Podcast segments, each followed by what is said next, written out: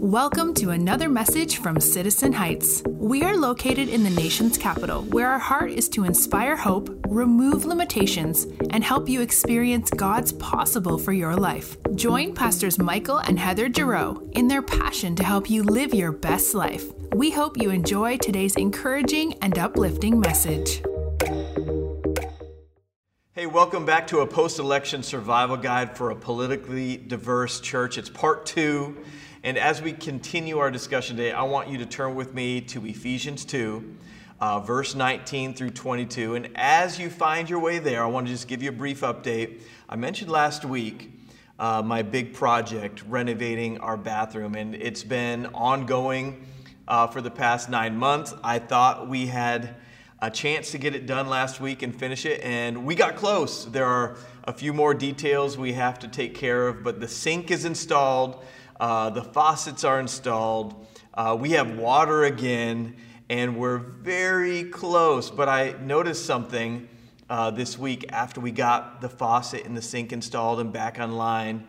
Uh, what I noticed is it's been so long that the sink and water hasn't been on, and, and it hasn't been an option that we've developed a habit in my home. And the habit is we come out of the bathroom and we go to the kitchen sink to wash our hands.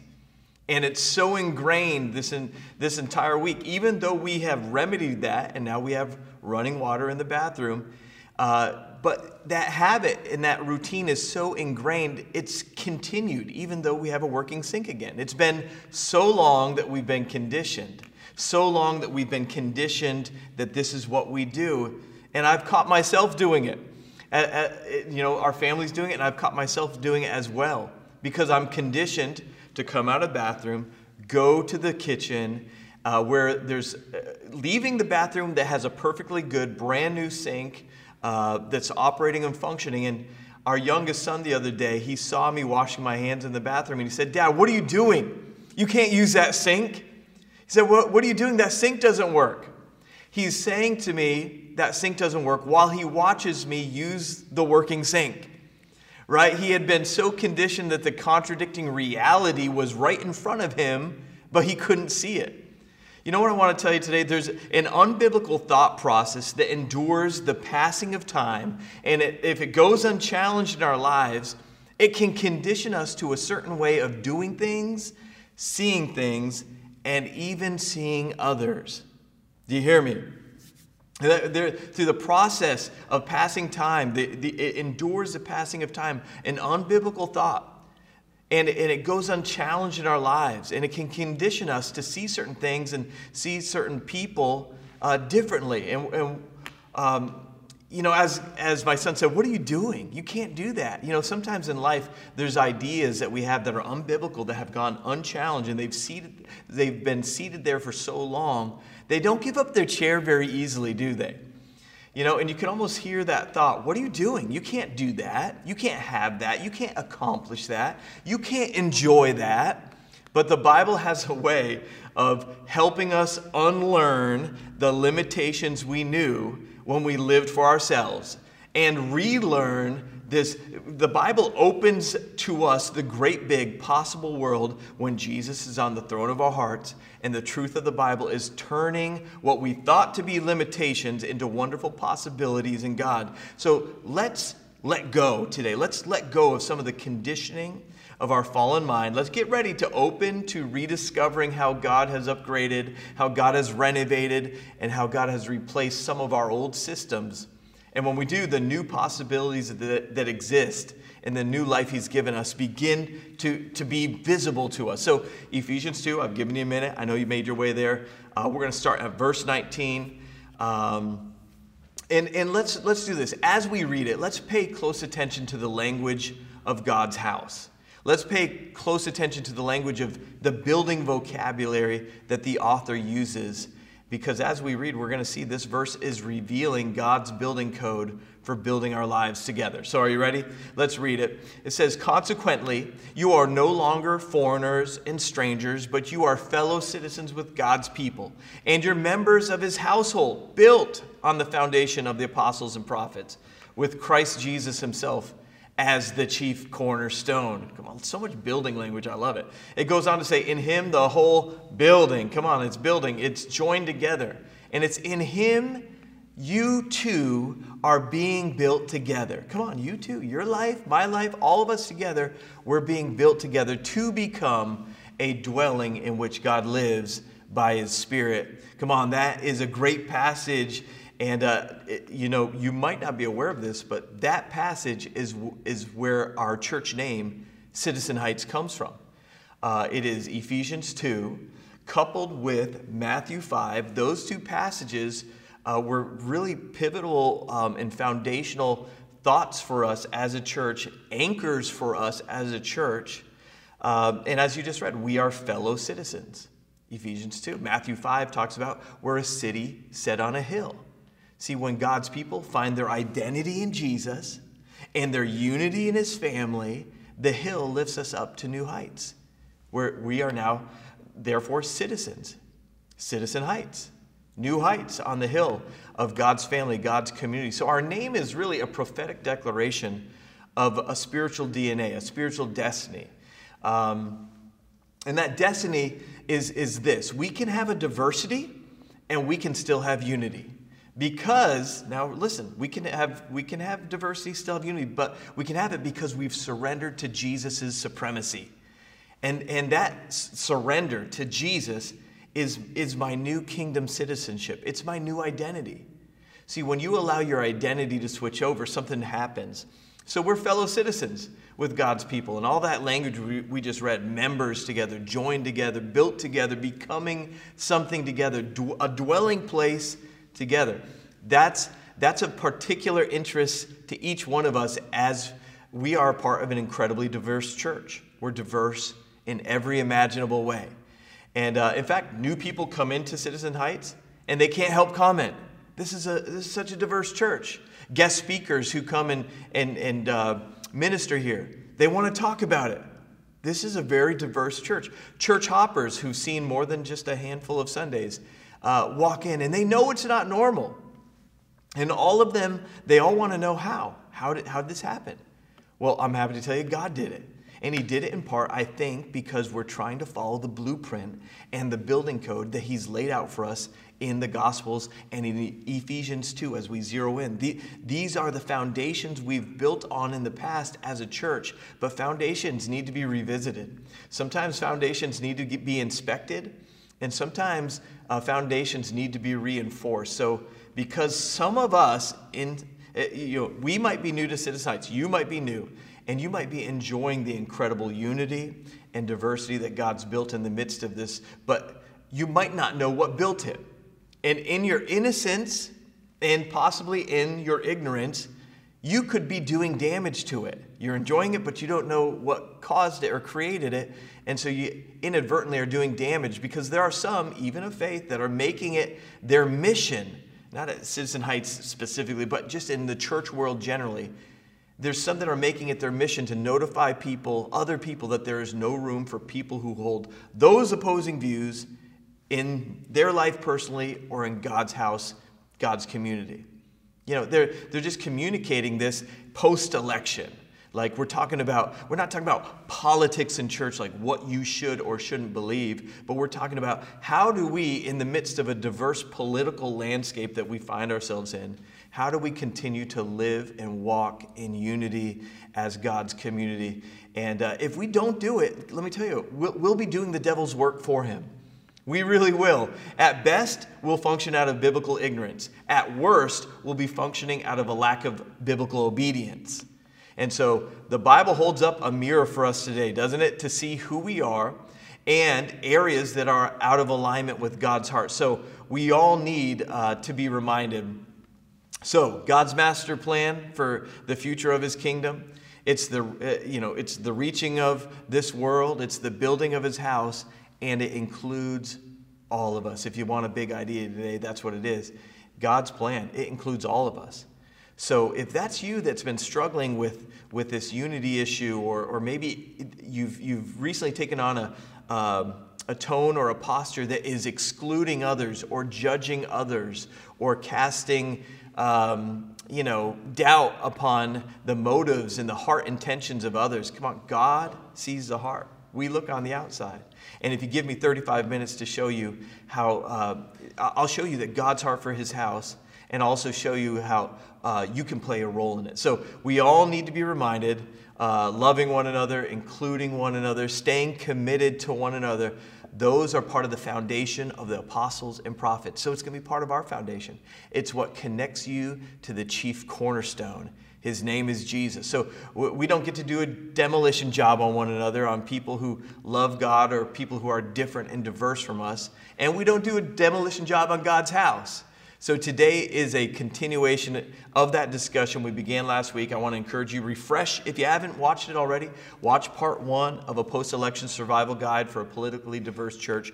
We're looking at five foundations, and I actually wrote this 2 weeks ago while we were still wondering who our new president would be. So Last week I shared three foundational thoughts. Let's hit a quick review right now, and I'll share at least one more foundation today. Um, and then uh, maybe that'll be it. Maybe we'll, we'll do one more addition. We'll see. But here's a quick review, and it's, it's more than a review, it's, it, it'll be kind of a replay.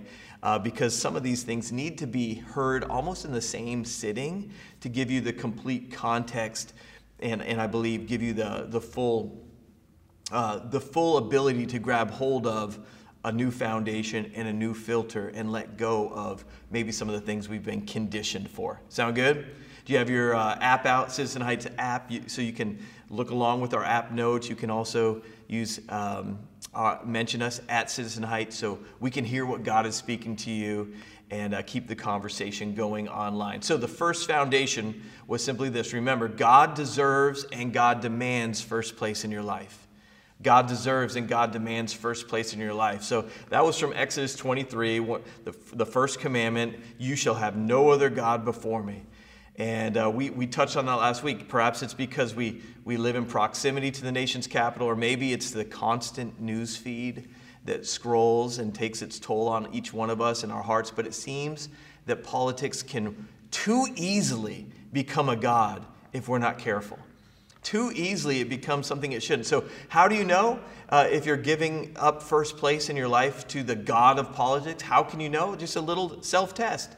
If you're more passionate about your politician than you are the person of Jesus, you have a, a throne in the wrong hands, right? That's easy. If, you, if you're more passionate to debate the issues than share how God's forgiven your issues, you have a throne in the wrong hands. You know, if you have more, if, if you get more passionate about communicating your political position than you do worshiping Jesus, you have a throne in the wrong hands. So if you're spending more time holding people's transgressions over their heads rather than rejoicing that God has removed your transgressions, you probably have a throne in the wrong hands. And uh, this is what we talked about. The first foundation is this God alone gets the throne of my life. God alone. And if you failed that little heart test we just did, it's simple to get back on track. I asked Jesus to forgive me. I asked for his grace to enable me. And I turn my back on who I used to be. Come on, and I start walking the other way. God is on the throne, he's in full control, and he wants first place in your life. Here's uh, foundation two was God has called us to be one in Christ Jesus. Remember, that was 1 Corinthians 12 12. God has called us to be one in Christ. And it said in 1 Corinthians 12 12, for just as the body is one and has many members, and all the members of the body, though many, we are one body, so it is with Christ. See, we are one body. We are all individuals. We look different. We think different. We feel different. We have different gifts.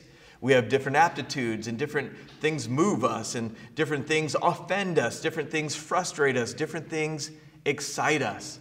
No wonder we vote different. We need our differences. And 1 Corinthians 12 uh, 21 says those differences are necessary. The eye cannot say to the hand, I have no need of you, right? Nor again the head to the feet, I have no need of you that there be, it goes on to say, that there be, be uh, no division in the body, but that the members have the same care for one another. Listen, we need our differences. We need to completely represent the heart and the complexity of God. And when we stop demonizing one another, and even better, we learn to appreciate the differences of one another. See, it just says, I have need of you. 1 Corinthians 1, I have need of you. When we realize we have need of one another and we begin to impute value and see value in those the differences we have, we deal with division and we begin to develop the same care for one another that God wants for his house. God deserves, God demands first place in our life. And second foundation, God has called us to be one in Christ. Number three, uh, just by way of quick review, remember, God commands us to love one another. He commands us to love one another. That's Mark 12, 31. Love your neighbor as yourself. If I love my neighbor the way I love me, then I extend my neighbor the benefit of the doubt. I, I believe the best about them. I assume the best.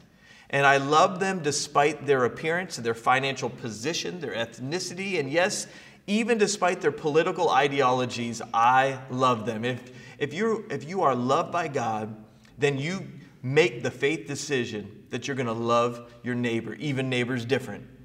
I, I believe that when we make that decision, God's grace collides with that commitment to obey and begins to empower us with a love beyond ourselves, right? So we looked uh, at a lot of verses last week that warn against judging others and uh, we really came up and, and finalized it with a mantra we're going to love more, we're going to judge less. Do you remember that?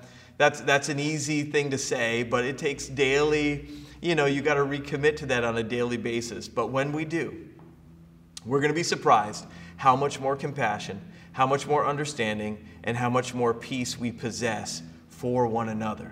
Not, not because we magically suddenly agree with one another, but because we now genuinely care for one another. Come on, those were our first three foundations. So let me give you one more today. The fourth one is this God is very inclusive in the diverse people he calls.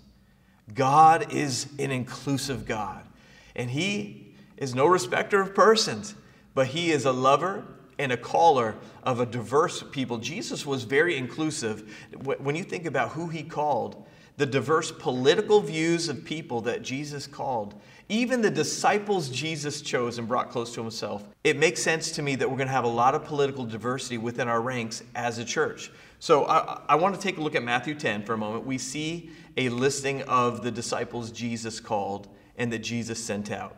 Now, these are men um, that ate with Jesus, they, they traveled with Jesus, they laughed with Jesus, they cried with Jesus, and ultimately they died refusing to forsake Jesus.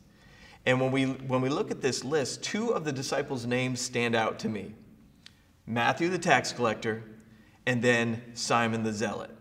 Now, those names might not mean a lot to you upon first mention, but these two men were literally and completely at odds with one another in every possible political way.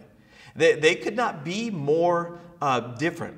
They could not be more at odds with one another. And I want to give you some details on that in a moment. Before I do, if you're, I want you to know if you're attending a Jesus centered, Bible preaching, spirit walking, cultural boundary breaking church, some of the people should look and think and reason and value and even vote differently than you do. That's, that is not a weakness. That is a fantastic, wonderful, supernatural strength the unity that we find in that diversity. And it is a joy if you can discover the truth that makes it all work, okay? So let's see if we can get there. We find it in Galatians 3. Uh, we'll read verse 27 and 28, and this really gives us our, the key to our fourth foundation. Are you ready? Are you taking notes? Good. Uh, it says this in verse 27 For as many of you as were baptized into Christ have put on Christ. Hear it. For as many of you who were baptized into Christ and have put on Christ. Listen what happens. Verse 28. There's neither Jew, there's no Gentile, there's neither slave nor free, there's neither male nor female, for you are all one in Christ Jesus. Did you hear it? Put on Christ. See, my identity is no longer in gender. It's not an affinity. It's not an ethnic centricity. It's not even the, like, the financial power economically that we all have. All these little affinities and associations. It's not in that. It's in Jesus and it's in his family. See, we serve a Savior that is greater than our divisions. See, God's people, it says neither Jew uh, nor Greek, n- neither New Yorker or Texan or Cuban or Colombian or Guatemalan or, or Ugandan or American or Democrat or Republican or male or female. It even goes on, Paul says neither slave nor free. And Paul is not minimizing the plight of injustice for the slave or some privilege for the free. Paul is revealing the key put on Christ.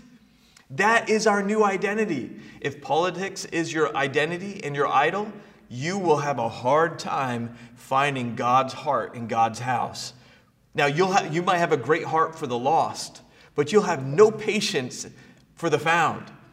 Right? Here's the truth Jesus made room for people that you and I would not approve of. He had associations we would not tolerate. That's just the reality. If Jesus were alive today, I have no doubt we'd be taking a shot at him for his dubious associations. We'd be calling him out on social media for hanging out with drunks or spending time with uh, people with bad morals or lowly stations or questionable political associations. Jesus would have blown our world up. He, Jesus was ever crossing obvious lines.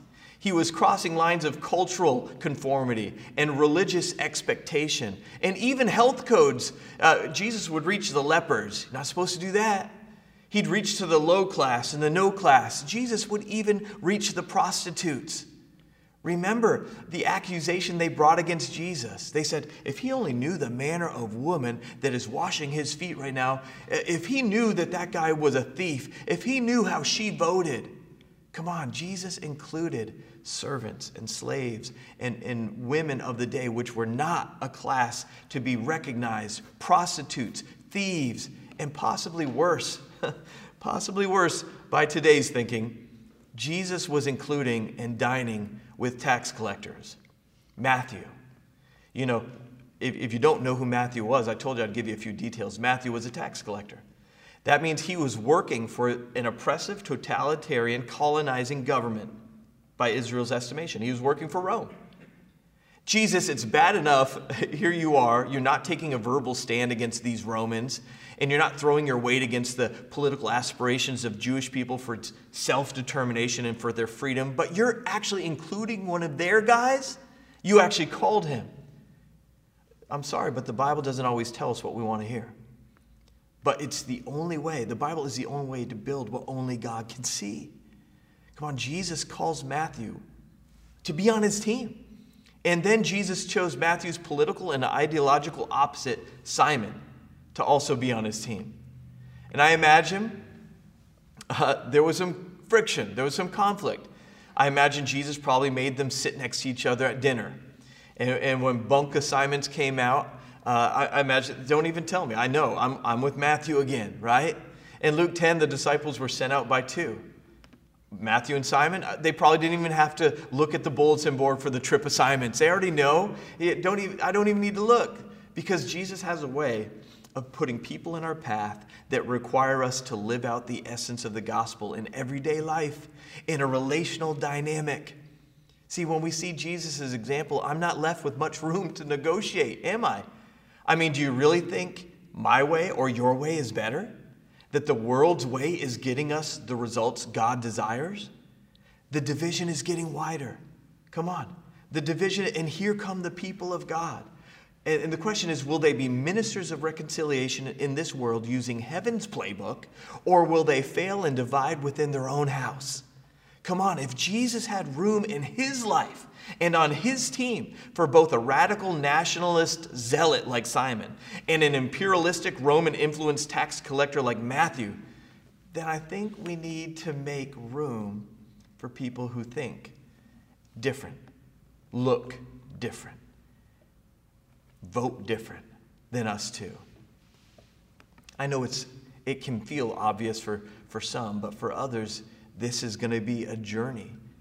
We're removing a condition right now and opening our eyes to a, a Bible truth, a foundation that is going to open a world of possibility. If Jesus had room for people uh, who were known to be morally compromised, people known to work for an anti Israel government, people that um, I have to make room too. And if you're a Christian, so do you. Come on. A heavenly vision takes a divine strategy and it takes a supernatural grace. Let me tell you, the strategy is in the Bible, the grace is in Jesus Christ, and the vision is, is His church. It happens in community. Jesus set the example, and we won't change our pursuit of that supernatural reality for His house. We're not going to change that. It's, it's in our name, Citizen Heights.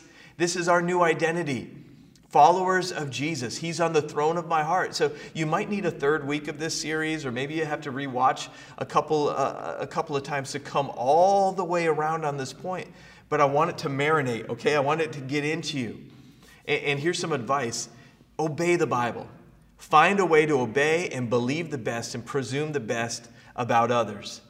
But it, and if you find it hard to do that, then maybe you need to go to someone you love outside your political sphere, someone that you truly love and appreciate, and ask them, what was it that really motivated your vote? Ask them, how did your faith influence your decision? Man, that's a great question. And if you're mature enough, and if you have a close enough relationship, you can ask those kinds of questions. And, and sometimes, what I think happens is sometimes we're unable to remove ourselves from our own perspective and our own um, echo chambers, they're impenetrable. We can't even contemplate that there's something that we haven't considered out there. But let me tell you something. We have people in our church who vote blue, and they can't imagine how a Christian could do anything other than vote blue. And we have people in our church who vote red, and they can't imagine how a Christian could do anything other than vote red. So, what do we do?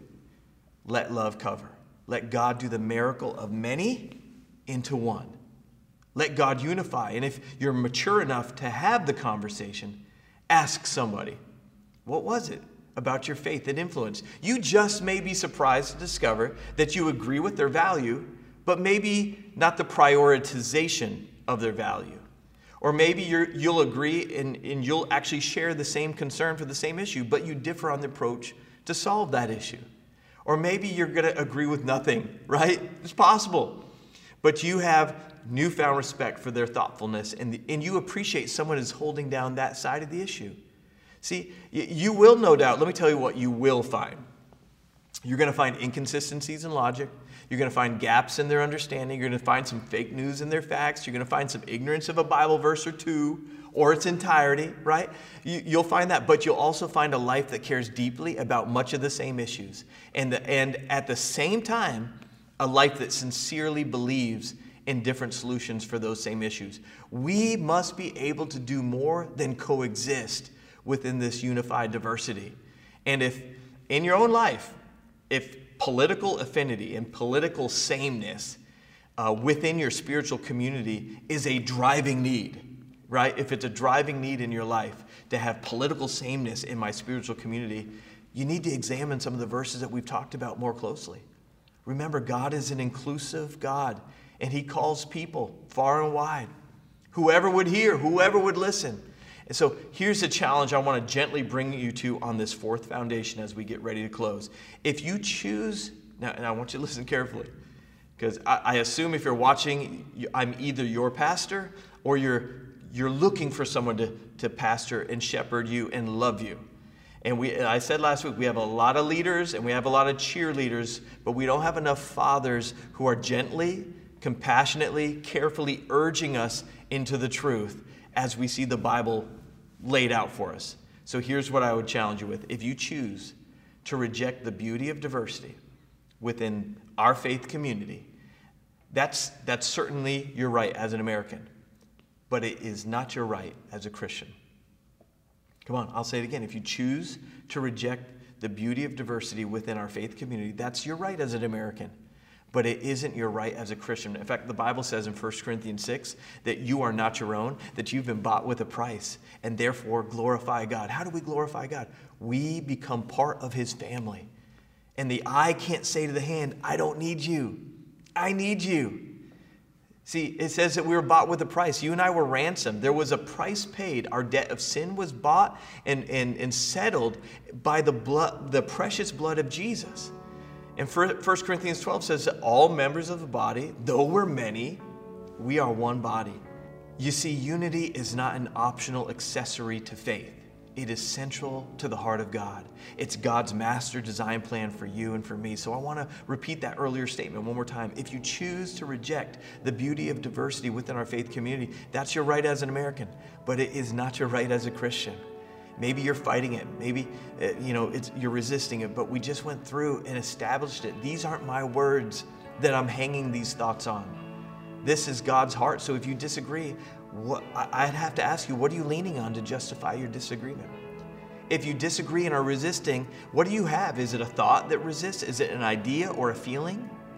Can I encourage you, if your reason for ignoring these clear, unambiguous biblical admonitions on godly foundations, if your reason for resisting doesn't have a chapter and a verse attached to it, you're in dangerous waters. Can I say it like that?